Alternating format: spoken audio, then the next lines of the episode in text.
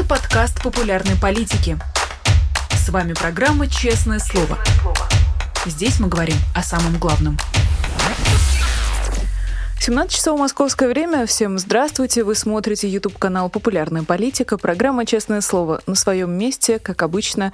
Меня зовут Нинора Сибашвили, и к нам присоединяется Дмитрий Быков, писатель, журналист, поэт, литератор. Дмитрий Львович, здравствуйте. Здравствуйте, Нино, здравствуйте всем. Очень радостно вас видеть э, с нами на привычном месте, Дмитрий Львович. А вот новости, к сожалению, проявляют такую же стабильность. Ничего хорошего как будто бы не происходит. Вот, например, Володин в очередной раз э, зашел на тему конфискации имущества э, врагов Отечества, которые позволили себе уехать за пределы России. Как вы реагируете на подобные новости? Знаете, тут одновременно два вброса. Песков призвал сделать все, чтобы уехавшие вернулись. И Володин призвал все у них отобрать. Видимо, чтобы они возвращались быстрее, потому что, как известно, конфискация всего имущества – это бесценный экзистенциальный опыт. Я помню Валерия Попова в одном э, рассказе описывалась картина знакомого художника «Оставление большинства вещей лучшему другу». Вот это то, я думаю, что сделало большинство российских олигархов, там, Абрамович в частности, ну не только он. Понимаете, если говорить откровенно, я совершенно не сомневаюсь в том, что имущество всех уехавших будет конфисковано. Более того, я к этому готовился, и поэтому я, уезжая, свое имущество завещал, раздал его тем людям, которые мне его вернут, когда я вернусь. Но это люди, которые, слава богу, ко мне никакого родственного отношения не имеют, потому что родственников тоже будут конфисковывать, не сомневайтесь. Если российское правительство может сделать какую-то гадость, оно ее сделает. Вам, э, кстати, не только вам, всем нам одна еврейка, пережившая Холокост, сказала, если вас собираются убить, they mean it. Они имеют это в виду. Это не пустая угроза. А я хотел бы напомнить всем россиянам, что никакого имущества у них нет. Все имущество Российской Федерации, движимое и недвижимое, принадлежит той власти, которая стоит у власти в данный момент, и полностью утрачивается в тот момент, как вы эту власть утрачиваете. То есть она э, перестает быть гарантией вашей жизни, вашего богатства. Как я помню, дворянин в России, говорил Павел Первый, тот, с кем я разговариваю, до тех пор, пока я с ним разговариваю. Но Павел Первый тоже оказался не вечен, случилась табакерка. Так что имущество в России принадлежит власти, некоторой абстрактной силе. Надо всегда быть готовым к тому, что его у вас отберут. И на эту тему есть прекрасные стихи Бориса Слуцкого – мне выпало все, то есть нет, не Борис Слуцкого, Самойлова. У Слуцкого есть еще лучше. У Слуцкого есть стихотворение «Смена белья и зубная щетка». Это все, что у меня может быть, да? А котомка, в ней белье, зубная щетка. Вот это все, что есть ваша личная собственность, потому что на вашу зубную щетку есть надежда, что никто не позарится. Но а у Самойлова сказано круче. Мне выпало все, и при этом я выпал как пьяный из фуры в походе великом, как валенок мерзлый, валяюсь в кивите. Добро на Руси ничего не имейте. Единственное, чем вы можете защитить себя от конфискационных мер со стороны государства, это ничего не иметь. Но, кстати, вот это объясняет лишний раз мою еще одну здравую догадку. Я когда-то э, озадачился вопросом, почему почти все российские чиновники выпускают по книге стихов или прозы даже Шойгу. Ну, казалось бы, все у тебя есть. А не иметь собственной книги так же неприлично, как не иметь визитной карточки или носового платка. Так вот, дело в том, что у тебя все можно отнять. А это нельзя. И как только у тебя появляется хоть минимальный капитал, первое, что ты должен сделать, издал книгу, издать книгу, потому что слова, которые ты расставил в определенном порядке, в другом порядке никто уже не переставит. Я помню, еще у них была мода на научной степени, собственно, Поэтому и появился диссернет в свое время, чтобы э, все присвоенное себе э, у них э, конфисковать, как бы это ни звучало. А как вы вообще относитесь к, э, к стихам э, власть имущих в России, Дмитрий Львович? Э, есть ли в этом смысл какой-то? Бастрыкин любит стихами побаловаться. Улюкаев тоже выпускал целую книгу стихов. Как с точки зрения профессиональной Понимаете, это, это очень объяснимо. Это очень объяснимо. Это такая форма самоутверждения, потому что все остальное действительно самоутверждением не является. Понимаете? То есть Если вы написали стихи, это ваши стихи, даже если они плохие, уже ничего с этим сделать нельзя. Вот тут орет Бэбс у меня, значит, непосредственный принцип, он претендует на бутерброд, а ему не дают.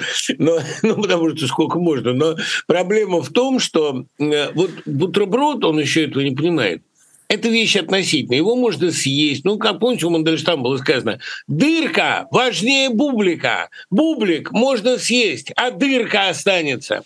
Вот стихи – это нечто вроде, это из четвертой прозы. Стихи – это нечто вроде дырка от бублика. Это вещь, которая не приносит вам пользы, но она есть, она материальна.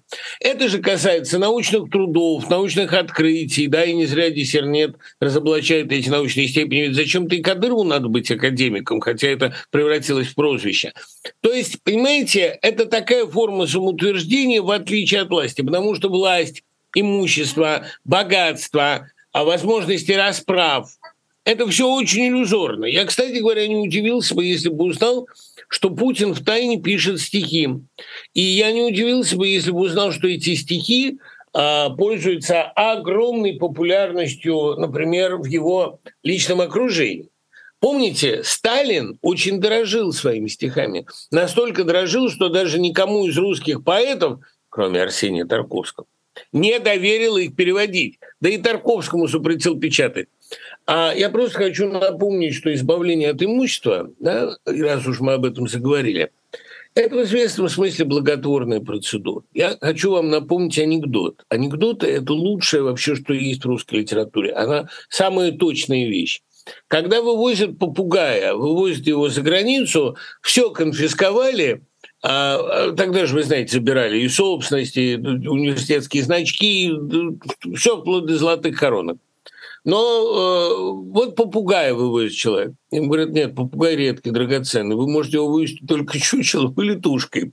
Он начинает торговаться, в этот момент попугай орет. «Ваня, хоть чучелом, хоть тушкой, но только вон отсюда!» Ну, я не уверена, что у тех, кто уже уехал, остается этот выбор. С другой стороны, ничего не мешает им строить свою жизнь заново. Э, это такой наш вечный нарратив в наших с вами разговорах, Дмитрий Львович. Но я бы еще раз хотела обратить внимание на слова Пескова в частности, вот приведут стату. Враги есть враги, с ними надо бороться, но все остальные, они наши граждане, и они должны оставаться нашими гражданами. А, понимаете, где этот вот раздел, а, так ли просто опознать врага режима в тех, кто уехал? А, что отличает врагов от тех, кто продолжает оставаться нашими гражданами, а, нашими? Это я цитирую Пескова. Это такая же, в общем, такая же глубоко относительная вещь, как и наличие собственности. Вы сегодня враг, завтра не враг. А, я, кстати говоря, почему легко отношусь к этому изъятию собственности? Потому что я помню, как Аксенову возвращали квартиру. Изымали у него в свое время квартиру на аэропорте, довольно посредственную. Квартиру матери, кстати, Евгения Гинзбург а дали ему квартиру в э, высотке на Котельнической. То есть это всегда возвращается с известными процентами, они всегда расшаркиваются, виноватятся. Аксенов, конечно, все равно не вернулся, он продолжал жить в Биорице. Но на полгода приезжал в эту свою высотку и написал о ней замечательный роман «Москва-ква-ква». Замечательный, хотя не всем он нравится. Так вот, возвращаясь к проблеме, кто враг, а кто не враг. Врагом человек становится в одночасье по щелчку пальцев – Врагом назначают, и э, те, кто сегодня назначает врагами, будут врагами завтра. Я хотел бы напомнить судьбу Абакумова. Кстати говоря, Абакумов, ой, страшную вещь я сейчас скажу, он был в каком-то смысле достойный человек. Его расстреляли э, сразу после смерти Сталина, но посадили еще при жизни Сталина за то, что он недостаточно усердно раскрывал дело врачей. От него требовали, чтобы он стал подельником. Вот представляете, как его пытали? Уж он-то многое знал все-таки. Глава НКВД, глава э, Министерства внутренних дел. Он многое знал, и он никого не знал. Он погиб, ему было, по-моему, чуть за 40 или даже до 40. Это была стремительная карьера, карьера так называемой второй волны террора, и он оказался недостаточно зверем. И вот он, назначавший врагами, он один из самых отвратительных персонажей Солженицынского в круге первом, довольно достойно сидел, довольно достойно умер. А это я к тому, что никому не надо успокаиваться. Сегодня ты враг, завтра друг, послезавтра ты спаситель Отечества.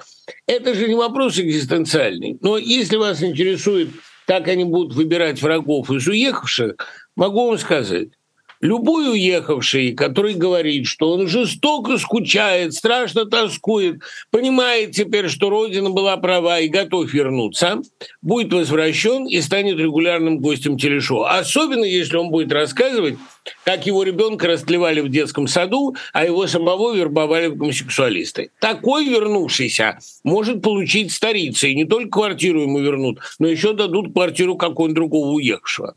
А любой уехавший, который говорит, что он не одобряет, что ему не нравится, что он не любит, когда нападают большие на малых и когда убивают мирных украинцев, враг.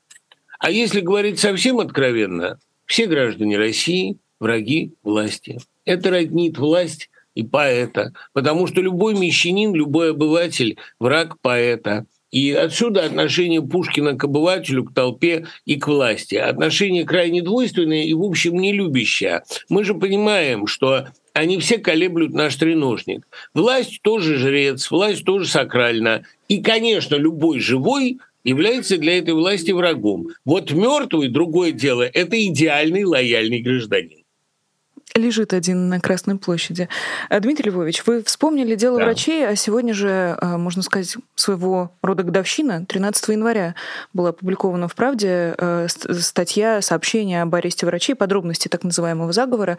И буквально на этом фоне развивается другое, если можно сказать, дело врачей, инициатива врачей. Это письмо, которое было отправлено в администрацию президента с требованием прекратить издевательство над Алексеем Навальным. Вы много в своих предыдущих эфирах э, не на популярной политике, но те, которые вы успели дать на этой неделе, говорили о профессиональном долге, который внезапно начал просыпаться в людях. Если можно, тоже эту мысль развить для наших слушателей. Вот чувство профессионализма и опор на этот профессионализм, неужели это наша новая надежда? Я бы сказал, что профессионализм – последняя опора, последний оплот человечности, когда отменена совесть. Совесть – это такая штука, с которой ну, много раз я это говорил, и много раз меня за это такие ортодоксальные литературоведы э, всячески пытались э, оспорить, но совесть – это такая штука, с которой легко договориться. Я это, в общем, помню от Синявского. Мне Синявский когда-то сказал, что почему эстетика впереди этики? Почему вообще все родилось из эстетики? Потому что о, о том, что морально и что аморально, можно спорить бесконечно – а о том, что эм, красиво или некрасиво, или профессионально или профессионально. Это видно. Видно, что Мандельштам умеет писать стихи. Поэтому не угасают споры о том, был ли покойный нравственным человеком. Была ли Цветаева хорошей матерью, а был ли Мандельштам а, хорошим читателем или он не возвращал книги взятые. Это, да, это проблема этическая. Он говорил, скажите Максу, что мне нужнее. Ну вот, ну, цитируя Христа. Понимаете, это же такая вещь. Вот с этикой никогда нет единого мнения. А э, насчет э, эстетики все более-менее понятно. И вы, кстати, один из врачей, это подписавших, мне написал, вы можете в эфире стать первым, кто озвучит полученный нами ответ. Озвучиваю. Это сделал тот врач, который мою жизнь спас когда-то, и сейчас героически пытается спасти жизнь Навального и смотрит нас. Спасибо вам, дорогой друг. Я не буду вас называть, чтобы не сделать вашу жизнь еще интереснее. Ваше обращение на имя президента Российской Федерации получено в форме электронного документа и зарегистрировано за номером 27176. В связи с тем, что в вашем заявлении отсутствуют сведения о рассмотрении поставленных в обращении вопросов Федеральной службы исполнения наказаний, в компетенцию которой входит решение, для обеспечения получения вами ответа по существу поставленных вами вопросов – Ваше обращение направлено в Федеральную службу исполнения наказаний. То есть Федеральная служба исполнения наказаний, которая пытает Навального, и действия, которые обжалуются в обращении к президенту, будет само давать ответ на обжалование своих действий. Это абсолютно классическая схема. Я даже подозреваю, что большинство этих врачей, их сейчас уже больше 700, Федеральная служба исполнения наказаний захочет дать ответ непосредственно. То есть пригласит их для непосредственной беседы, а может быть даже позволит им разделить камеру с Навальным для оказания ему первой медицинской помощи. Я рассматривал бы этот цинизм как идеальную форму поведения нашей а, нынешней власти и могу сказать почему. Потому что, как я уже говорил, современная российская власть отвязалась. Она, ее пропагандисты, ее поэты, ее идеологи, ее главный начальник делают все, чтобы показать, нет у нас тормозов, нет у вас средств против Кости Сапрыкина. Либо вы признаете наше главенство и позволите нам сесть задом на ваши лица, либо мы сотрем мир в труху, и у нас есть для этого все необходимое. С таким вызовом мир пока не столкнулся. Для них нет, конечно, никаких правил, но все равно э, возникает ощущение, что иногда перед пешеходным переходом они все-таки из вежливости тормозят. Э, и вот коммерсант пишет, что в Кремле таки начали подготовку к президентским выборам, исходя из того, что Владимир Путин примет в них участие. Речь про выборы 2024 года. Э, к чему тогда все эти формальности, Дмитрий Львович? Скажу вам, вот здесь, кстати, тема довольно хитрая. Ну, как мне кажется, скажу. Понимаете, тема хитрая. А Владимир Путин до последнего будет тянуть с озвучиванием своего решения, хочет он избираться, не хочет он избираться. Он даст высунуться всем. Всем, кто планирует быть его конкурентом. Конкурентов у него на сегодняшний день три. Один, пока мне не ясный до конца, но кто-то из Z-радикалов, кто-то правее Путина, кто-то из патриотов – и два человека, которым тщеславие дурит головы. Их фамилии очень похожи, и обе начинаются на «при», и называть я этого не буду. Вообще, э, у российского человека, который, как правило, возносится в славу одномоментно, а, который дуриком, а не долгой карьерой получает все свои возможности, у него голова начинает кружиться стремить. Он начинает считать, что он держит Бога за бороду, и э, на этом, как правило, ломается. Да? Прилепин давно уже решил, что он главный русский писатель. Для этой цели ему достаточно всех остальных русских писателей либо подогнать под себя, либо выгнать из страны. Ну, выгоняет не он, конечно, нет у него таких компетенций. Пригожин давно считает, что если он заручился поддержкой языка, то у них у всех, э, значит, власть опять-таки в руках, потому что у зэка нет моральных тормозов. Достаточно создать армию из зэков и противопоставить ей власть не сможет ничего. Ну, я помню, как Прилепин обо мне когда писал, что а, вот многие, такие как Моторола, могут очень осложнить жизнь таких, как я. Могут, конечно. Любой гопник на улице может осложнить мою жизнь. Меня убить вообще не проблема. Я ни от кого не прячусь и с охраной не хожу. Это я тем, кто там интересуется. Ребят, вперед! Я про другое. А я, про, ну, то есть у меня и так уже неплохая карьера главного русского писателя, а теперь к этому прибавятся еще и попытки насильственного умерщвления. Одна уже была. Так вот, я возвращаюсь к этой теме. А Прилепин и Пригожин, конечно, хотят перехватить власть. Конечно, Путин для них тормоз. Конечно, я не уравниваю Прилепина и Пригожина. Прилепин сейчас абсолютное ничтожество, разучившийся даже тому, что умел. Пригожин – человек остроумный, по крайней мере, как минимум. И настоящий злодей, такой не картонный. Злодей, по крайней мере, три, цитируя оперу. Но проблема в том, что Владимир Владимирович, он же имеет свои виды на эти выборы. Все, кто высунулся и высунулся раньше времени, он собирается ократить довольно жестоко.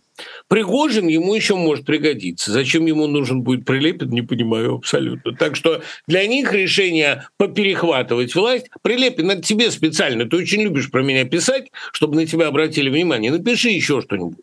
У тебя и все равно не получается, а мне приятно. Так вот, я старался про тебя долго не говорить, ну потому что, ну, стыдно же делать тебе пиар какой. Ты мертв. Про мертвых зачем разговаривать? Но, с другой стороны, мертвые души, они обладают телами. И эти тела пока еще продолжают функционировать в нашем мире. Это очень грустно. Так вот, все, кто сейчас пытаются как-то составить конкуренцию Владимиру Владимировичу, либо думают, что Акел промахнулся, либо думают, что они более радикальные враги. Ребят, ну вы же понимаете, что это ловушка, что это росянка, что эта росянка захлопнется очень быстро. Любой, при любой власти, даже относительно демократической, как у Ельцина, любой, кто заявил права на престол, любой, кто пытается конкурировать с этой властью, попадает не на трон, а на карандаш. а преемником становится самый незаметный. Ну, кто знал Владимира Владимировича Путина в 2019 году, когда его, собственно, преемником и сделал? Ну, о чем вы говорите, ребят? Преемником становится не тот, кто этого хочет, не тот, кто мелькает и светится, не тот, на кого ставят политологи. Преемником становится тот, кто представляется самым недееспособным. Вот в этом, собственно, и секрет отрицательной селекции в российской власти. Поэтому выборы эти, безусловно, росянка для тех, кто становится кандидатом номер один на выбывание. Если во главе колонны стоят недееспособные, то кто стоит во вторых и в третьих рядах, Дмитрий Львович? На чем тогда держится, что ли, эта система? В очередной раз мы к этому вопросу с вами возвращаемся. Ну, не но. Ну, это вот, понимаете, недееспособный он по объективным критериям. Но если посмотреть на власть, такой человек, снабженный властью, снабженный абсолютным всесилием, довольно быстро начинает э, демонстрировать в полном масштабе свои ужасные качества. Ничтожество, раздутое до космических масштабов, наделенное ядерной кнопкой, оно ничтожеством, конечно, остается. Посмотрите, президент России Владимир Путин не сказал за последние 20 лет ни одной остроумной фразы, не предложил ни одного умного хода для обновления страны, ничем не доказал свои своей интеллектуальности доказал только, что у него может быть чуть более крепкие нервы, чем у среднестатистического ничтожества. Но в остальном, ну ничего, ровно, вспомнить нечего, пустое место. Так вот, такой человек, наделенный сверхвозможностями, становится своего рода сверхнедочеловеком. Это такой понимаете, это, нет, это, безусловно, нечто, превышающее обычные человеческие способности. ну он может убить любого, он может любого стереть в порошок. Если Бог лично этого человека не охраняет, он может с ним сделать все, что угодно. Но не хочу приписывать себе э, Божьего покровительства, а со мной тоже можно сделать все, что угодно. Но человек вообще уязвим, это наша, говорил Лимонов, это смерть – наша профессиональная болезнь. Что это? Профессиональная болезнь человека. Но Владимир Владимирович Путин может все. И это накладывает на его личность определенный отпечаток. Уберите из-под него сейчас трон, и он будет абсолютно заурядным человеком. Как я уже говорил, он был бы прекрасным дачным соседом, с той только разницей, что дав вам вещи, один раз не получив ее вовремя, например, газонкосилку, он бы ее никогда больше не дал. Ну, такой злопамятный дачный сосед, но не чудовищ абсолютно. Да и Сталин, руководил средним трестом на Кавказе, был бы абсолютно безвредным человеком, стежки бы пописывал на досуге. Ну, не кошмар, понимаете, неприятный сосед, но не кошмар. Как только такой человек, результат долгой отрицательной селекции, получает все полномочия, становится категорически невозможно его остановить. Тем более, что у него, как у всякого человека, не блещущего дарованиями, не очень хорошо обстоит с рефлексией. Понимаете, вот все говорят, а может быть, совесть проснется, а может быть, нежелание уничтожать человека. Совесть не проснется, потому что совесть это атрибут людей в каком-то отношении значительных. Я думаю, что совесть – это функция от ума, в каком-то смысле от интеллекта. Потому что рефлексия, самосознание, взгляд на себя со стороны – это все удел людей думающих, по крайней мере, читающих. Я думаю, что назначать преемника эта власть будет из числа тех, кто раздуется только после получения поста. Кто до этого получения не обладает ровно никакими дарованиями. Кстати говоря, у Дмитрия Медведева плохие шансы. Он дарованиями тоже не обладает, но все-таки он от стенки отличается. Он в своем падении достиг серьезной глубины. Это выдающаяся мерзость. Возглавить власть может теперь только человек, в котором нет ровно ничего выдающегося. К вопросу о тех, э, кто выходит на передний план, тоже еще одна новость, связанная с выборами. Вот э, в, на выборах в 2023 году Кремль собирается выдвинуть участников э, так называемой специальной военной операции, а по факту тех, кто эм, совершает преступления в ежедневном режиме и мотивирует это тем, что есть определенный общественный запрос. Мы уже видим, как наступила вторая жизнь для разных заключенных, которые были завербованы в ЧВК и сейчас возвращаются с полным ощущением собственного геройства.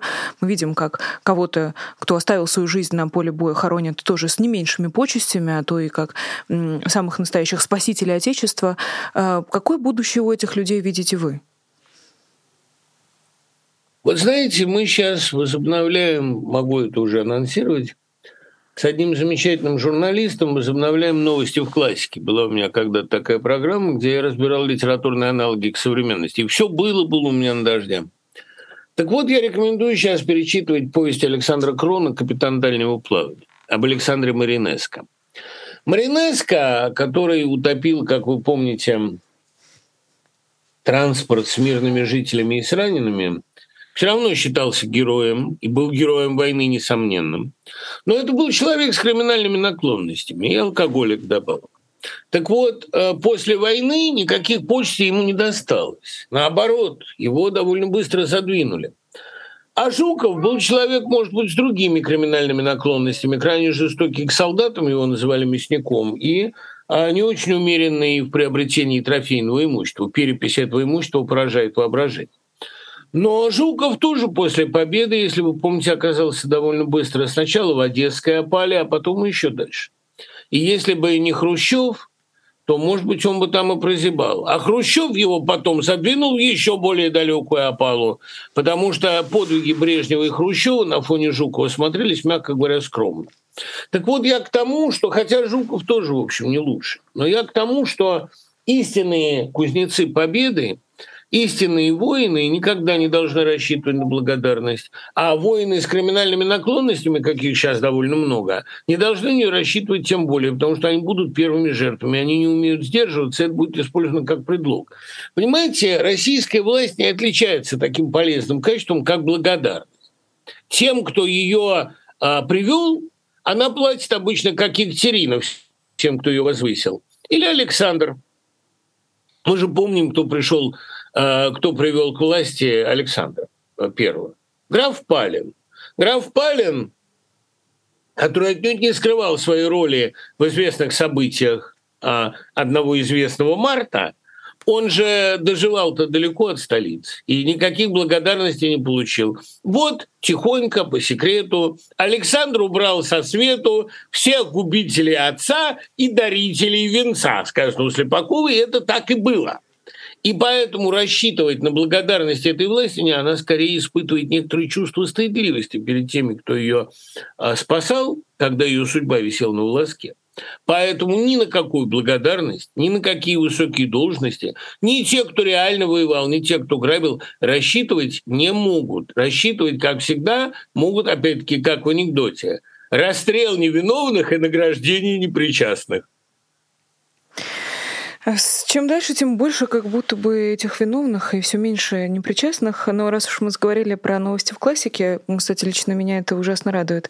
А, есть еще один вопрос из чата, который немножечко нас к классическим произведениям русской литературы отсылает. Уж простите за формулировку, но тем не менее. Валентин Лукьянченко спрашивает, может ли Герасимов утопить а, Попу, очевидно намекая на возвращение Герасимова на должность главнокомандующего специального специальной военной операции, и тоже такой сюжет политический, за которым все пристально следили последние несколько дней, пытаясь разгадать, а что же там происходит вот там наверху, а, и как они пересаживаются а, внутри этого оркестра, может ли это на что-то поменять. Как вам кажется, есть ли какой-то смысл в этих всех перестановках, или это всего лишь очередное свидетельство абсолютного непонимания того, что делать дальше? Тут два вопроса.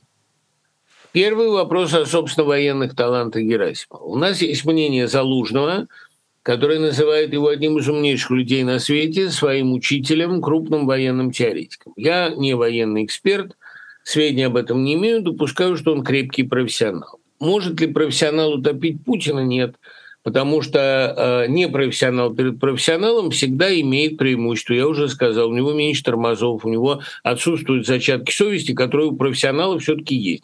Профессиональный военный, как мы видим на примере Залужного, уважает достойного противника. Помните, как в судьбе человека? Я солдат и уважаю достойного противника. И за это ему дают кусок хлеба с салом.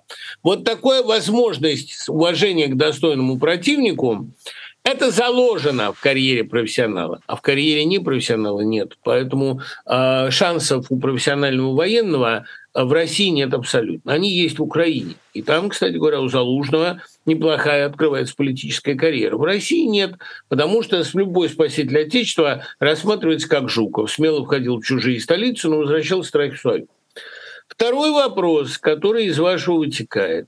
Могут ли советские, постсоветские, ну, он советской выучки человек, э, советские военные профессионалы э, стереть Украину в пыль? О том, что это возможно, все вменяемые люди говорили с самого начала. Они могут устроить там парад победы хоть на Крещатике, хоть где захотят, уничтожив население до последнего украинца. Это сделать можно. Если есть преобладающая военная сила, если не жалко заваливать э, своими трупами окрестности, если есть практически лишенные резистентности населения и неограниченные финансовые запасы, ну, они ограничены, но они есть. Да? А вы можете стереть в порошок любое другое государство. Более того, вы можете стереть в порошок землю. Запасами российского ядерного оружия ее можно уничтожить многократно. Сделать это можно. Будет ли это означать победу? Нет. А что тогда остается? Мы э, на новогоднем э, следя за новогодним обращением Владимира Путина, не могли не заметить, что он его записывал на фоне людей в военной форме. Есть ощущение, что это его последняя ставка, э, ставка на войну, и будет он бороться до конца. Тогда в очередной раз вопрос, какой конец ждет эту игру? Вот понимаете, что можем делать мы, как задан изначальный вопрос? Наблюдать, я помню, Борис Анатольевич Стругацкого в 89 году спросил, что делать. Он ответил, все видеть, все слышать, все понимать. Тут ничего сделать нельзя. Делает слайды, как в любимом анекдоте Дениса Драгунского. Это колоссальный эксперимент, поставленный человеческим родом. Такого еще не было. Действительно, власть оказалась в руках людей, которые готовы скорее уничтожить мир, нежели этой властью поделиться. И абсолютно правильно сказал один американец. Если сейчас не вооружать ВСУ, завтра придется перевооружать себя. Понятно, что уже сейчас, когда пошел такой накат, остановить эту спецоперацию могут только две вещи. Либо добровольный уход России, либо сила оружия. Я не думаю, что кто-то в мире готов сегодня что-то серьезное противопоставить российской экспансии. Что вы можете сделать с ядерной державой? Да ничего. Единственное, ну как воздействовать меру убеждений, нет. Он еще предполагал изначально, Владимир Путин, что он их запугает. Вот вы нас не слушали тогда, послушайте теперь. Его не послушали. Ему ответили довольно унизительными мерами типа потолка на нефть. Мир показал, что он не готов прогибаться под изменчивую российскую натуру. Он не собирается сдаваться. Значит, что остается? Либо достанет решимости его уничтожить. Помните, постоянно это любимая мантра военных экспертов России. Мы не можем проиграть. Те из них, которые могут выговорить сложные слова, еще добавляют, мы не можем проиграть экзистенциально. Это я Я помню, я в детстве тоже очень любил всякие слова научные. И вот бывал, мать мне говорит, сходи в булочную. Я говорю, мам, она экзистенциально закрыта. Она говорит, ну а ты трансцендентально сходи. Ну вот, трансцендентально. Тут, понимаете, на экзистенцию, на экзистенциальный вызов можно ответить только трансценденцией, то есть божественной помощи. И вот я не очень знаю, как она будет устроена, но, скорее всего, мир или там Господь вмешается в свою судьбу. Потому что это же вечный, вечный шантаж дьявола. Или ты сажаешь меня одесную, ашую, как там у тебя получится, но с собой.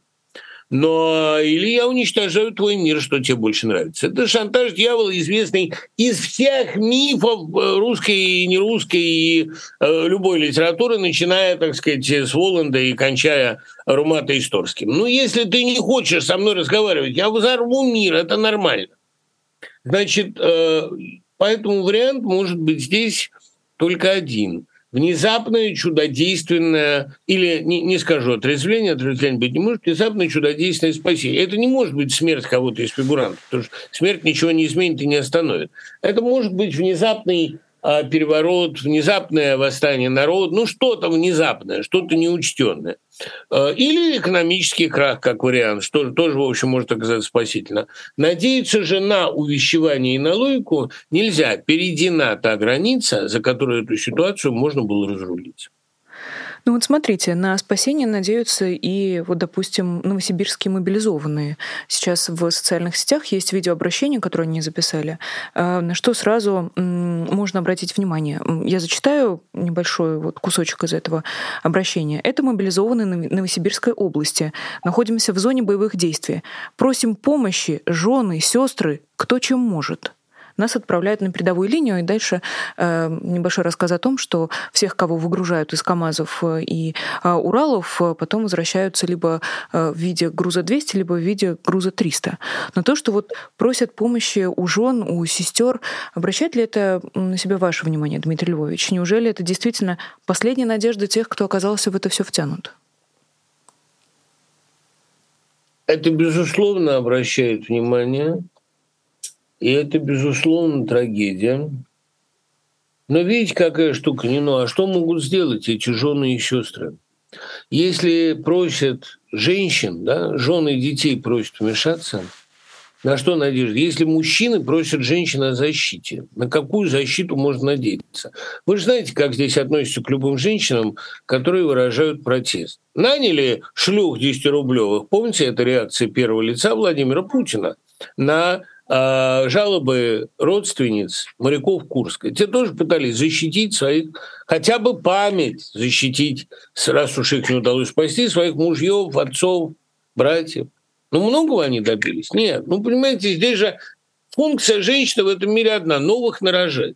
Поэтому это трагическая ситуация. Этих людей ужасно жалко. Что бы там мне ни говорили белопольтные, я жалею тех, кто гибнет, потому что они не выбирали эту, они недостаточно сопротивлялись. Я говорю, но они эту участь не выбирали. Понимаете? И ну, вот, кстати, ребенок, он всегда приходит вовремя, понимает, что надо мне о чем-то напомнить. Он, видимо, слушает эфир. Надо напомнить. Понимаете, я говорю, у нас же дети. А раз у нас дети, что мы можем а, противопоставить? Они же всех убьют. Да? Дети – это такая вечная в России, вечная отмазка от всего. Но ведь, понимаете, что могут сделать жены, матери, дети, если у людей нет внутреннего ресурса сопротивляемости? Ужасное это письмо, если оно настоящее, оно, скорее всего, настоящее. Но ужасное, я думаю, чувство беспомощности.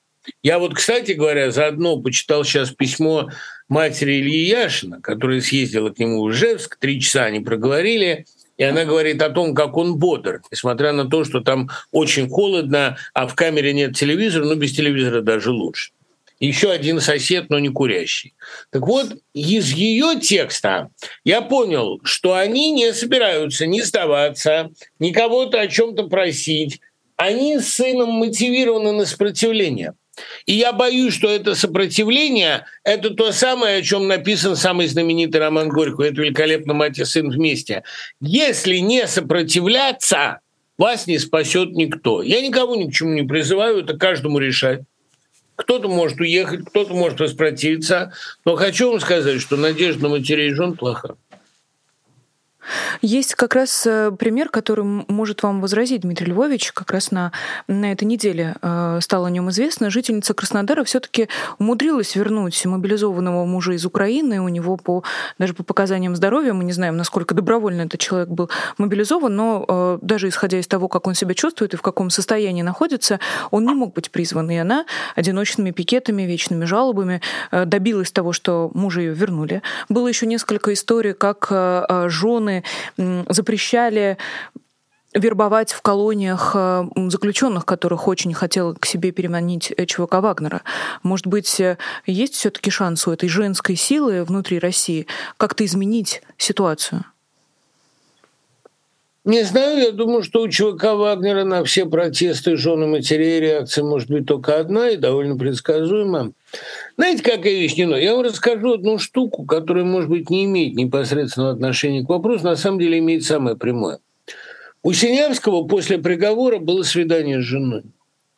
Она ему сказала, Синявский, если бы ты на процессе, она сейчас к нему обращалась по фамилии, сказала, Синявский, если бы ты на процессе признал вину, признал бы себя виновным, я бы тебя ушла.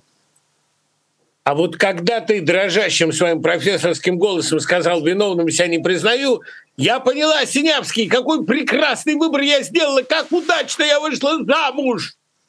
Вот это прекрасная реплика, она дорого стоит. А, тоже про мобилизованных тогда чуть-чуть с вами поговорим, Дмитрий Львович. Во-первых, а, даже не столько про мобилизованных, а есть еще один сюжет. Буквально вчера господин Картополов сказал, что весной будут призывать уже не по рамке 18-27 и даже не по новой рамке 21-30, а расширят эту рамку до ее крайних значений. Призыв весенний будет с 18 до 30 лет. А, неужели нет никаких возможностей остановить эту чудовищную машину. Зачем ей столько людей, если она уже в агонии и очевидно понимает, что э, ну, это похоже во всяком случае, знаете, на прощальное желание утащить с собой в ад как можно больше людей? Ну нет, ну какой же она агонии? Понимаете, в агонии она для нас с вами. Она похоронила свои международные перспективы, свою репутацию, свое будущее, да. Но она ни в какой не в агонии. Ведь Украина мы все об этом молчим, но она же тоже находится в довольно уникальной ситуации. У нее руки-то связаны. Когда, например, эм, украинский военный эксперт, ну, скажем, Подоляк, говорят, мы находимся в ситуации, когда имеем полное моральное право нанести симметричный удар. Никто не спорит. Зайти на российскую территорию, нанести симметричный удар, они могут это право себе присвоить. Но проблема, может быть, оно даже у них и имманентно есть, но проблема-то в другом. Им дается оружие только для обороны. При первой попытке наступления, как им сказали, они перестанут получать какие-либо поставки.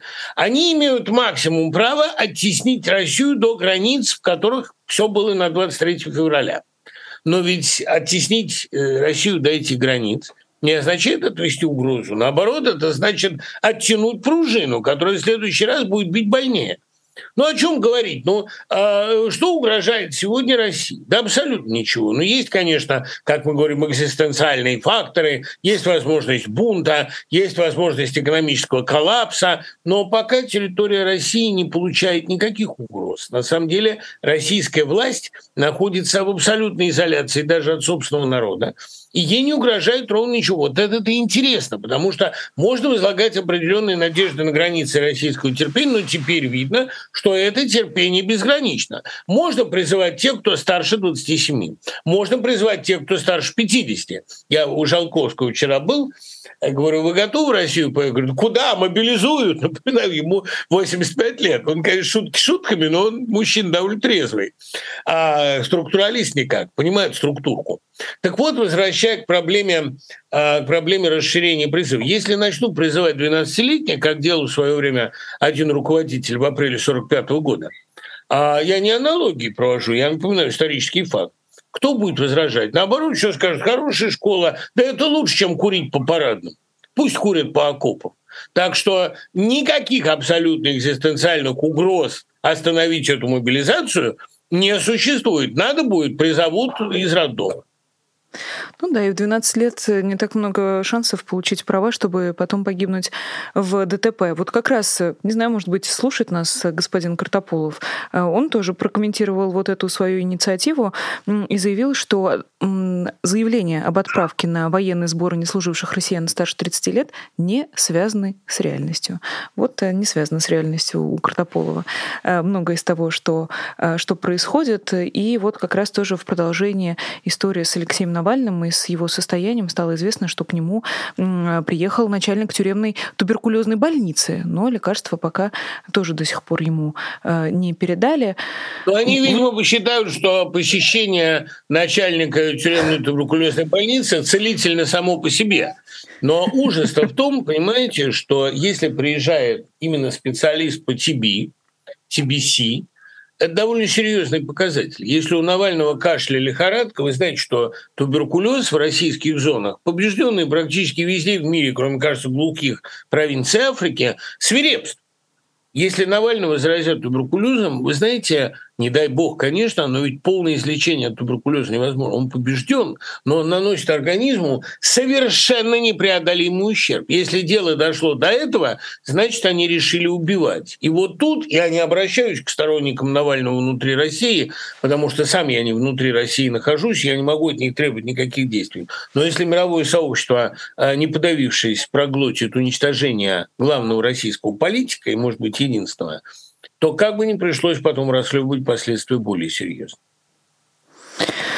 Ну что ж, Будем смотреть, проглотит или нет. Будем надеяться, что поперек горла таки встанет. Там им надо еще э, трагедию войны попробовать переживать. Но хорошо, что этот кусок не проглатывается никак. Пришлось им в себя прийти. Спасибо большое, Дмитрий Львович. Это Дмитрий Быков, писатель, журналист, поэт, литератор. Постоянный гость программы «Честное слово» по пятницам. И я очень надеюсь увидеть Дмитрия Львовича и на следующей неделе. все таки сложилась такая большая, хорошая и добрая традиция обсуждать все, что происходит под конец недели именно с Дмитрием Львовичем Львовичем за время эфира. Большое спасибо всем, кто смотрел и всем, кто успел поставить лайк. Нас смотрит 9 с лишним тысяч человек, поэтому я очень попрошу всех, кто только присоединился, поддержать нашу трансляцию и действительно поставить кнопочку лайка не на словах, а может даже подписаться на программу «Честное слово» и на YouTube-канал «Популярная политика». Подписаться на программу можно через наш Patreon, который продолжает жить и здравствовать. Э, вы можете поддержать конкретно «Честное слово» или любую другую передачу на «Популярной политики. Сделать это довольно просто, и вы как раз видите тех, кто поддержал непосредственно наши замечательные передачи, которые выходят э, каждый день по будням в 17 часов по Москве. На следующей неделе, честное слово, безусловно, продолжится. И, опять же, э, очень надеюсь на встречу и с Дмитрием Быковым, и с другими нашими замечательными гостями. Э, меня зовут Нино Расибашвили. Большое спасибо еще раз всем, кто выбрал именно нас, именно наш прямой эфир. Популярная политика продолжает свою работу, и будет вечерний эфир эфир, и субботние видео тоже будут на своих местах. Так что ненадолго с вами прощаюсь. Берегите себя. До скорой встречи и пока. Вы слушали подкаст «Популярные политики». Мы выходим на Apple Podcast, Google Podcast, Spotify и SoundCloud. А еще подписывайтесь на наш канал в YouTube.